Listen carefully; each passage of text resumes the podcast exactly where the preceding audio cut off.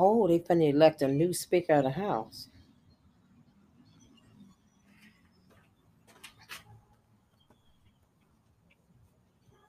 Now, see, they done set up here and let all these Republicans win. Mm, mm, mm. Get their ass up in the House.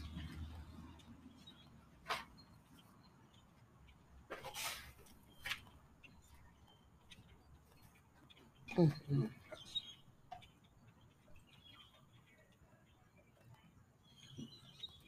Sure can.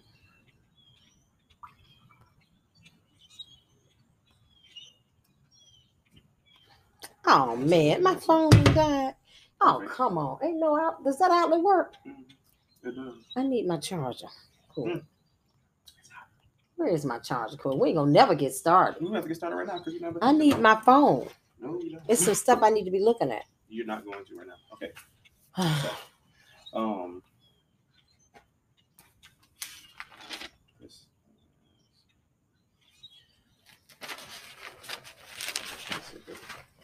Mhm. Okay. You can put this pillow in front of me. Uh.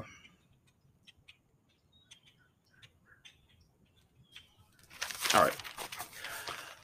This is a conversation um, from mother to son, but more than that, it is an opportunity to uh, for truth telling to be taken down and to and saved for posterity. So often um, we see pictures and hear stories about our ancestors and people who came before us, but we don't get to see uh, the full picture of who they were, are, and maybe becoming.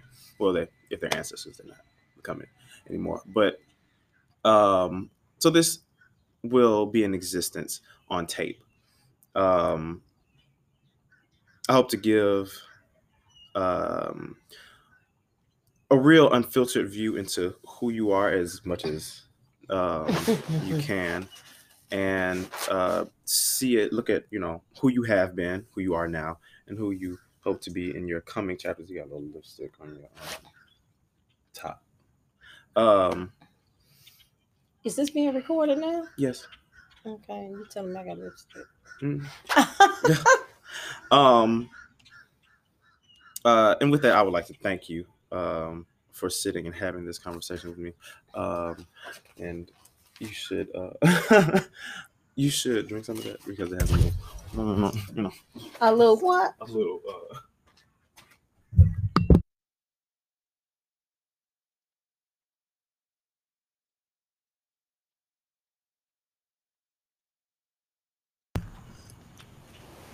Rum makes my knees weak. well, okay so uh just tell oh well since So you want to say want your name Rena Veal. Um, so what we're going to start with is by talking about your childhood. hmm So what about my childhood? Um, just tell me about it. Just start out and just tell me about it. And I'll ask you some questions. What do you think of when you first think of your childhood?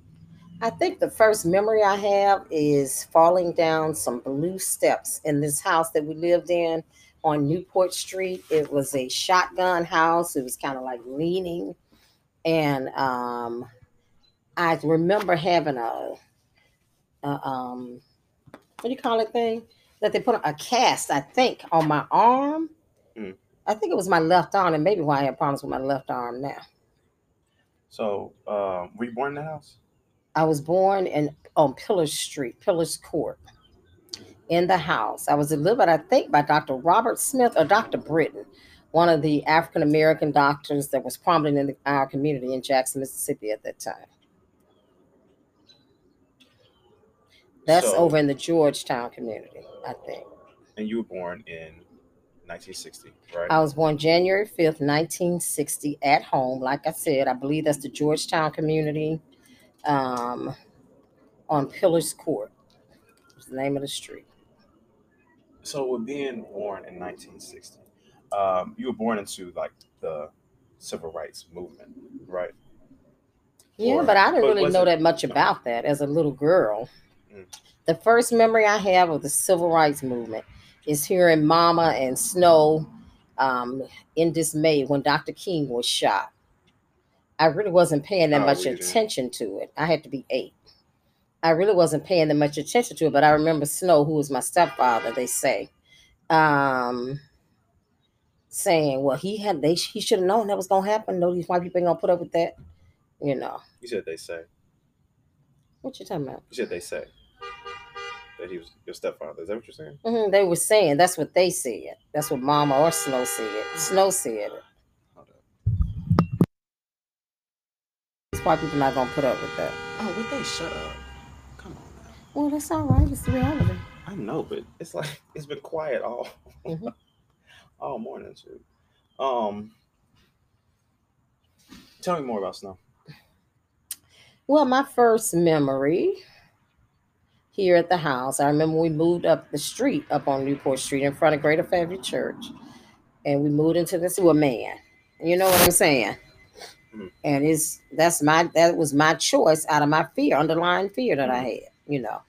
Well, what do you think So- about that? Do you do you look back on that in regret, or do you think I do have regret. I do regret that um I exposed, you know, that I just didn't know any better. I didn't know why my behavior was and even now, even though I know why my behavior was, I still did the same thing a few years ago.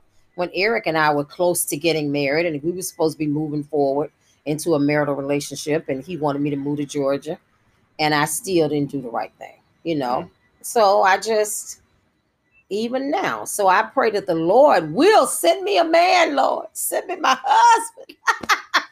even though I'm 60 years old and I will be 61 in six days, I don't want to be alone. I'm still at the point where I'm a vibrant young woman in my mind. In my mind, I'm young. And, you know, that's a question that I have written down. Um, I uh, recently experienced. I was walking. Uh, I, I had gone to take my car to get fixed, and so I walked back to my apartment. Back when I had my apartment, Mhm. and as I was walking, it was a long walk. It's the longest I've walked in a long time, and I realized like I still felt like the child that I felt like walking to the candy lady. Mhm. You know, I still Mhm. felt like I was the same being that I was at that time Mhm. once I peeled away all the things I had to do in life.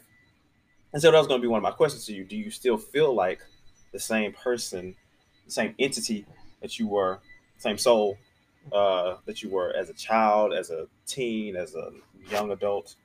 You know, I feel like. I still have my hope. Mhm. I have not, you know, given up on hope. I have not given up on faith in God. I've always had a lot of faith in God and a lot of hope and for the future. I still feel good about my future. You know what I'm saying? Um, I don't feel like an old woman. I don't feel like I just have to sit down and be still in one spot. You know, I still feel like I want to enjoy my life. Um, however, I do have greater faith in God, although I had faith, and I'm not quick to just do stupid stuff, you know, um, like I used to be. I've, I've grown and I, I take the good things that I've learned and um, I put them to use. And then I get so frustrated. And then, as far as my money, you know, my money sense has gone. I've grown with that.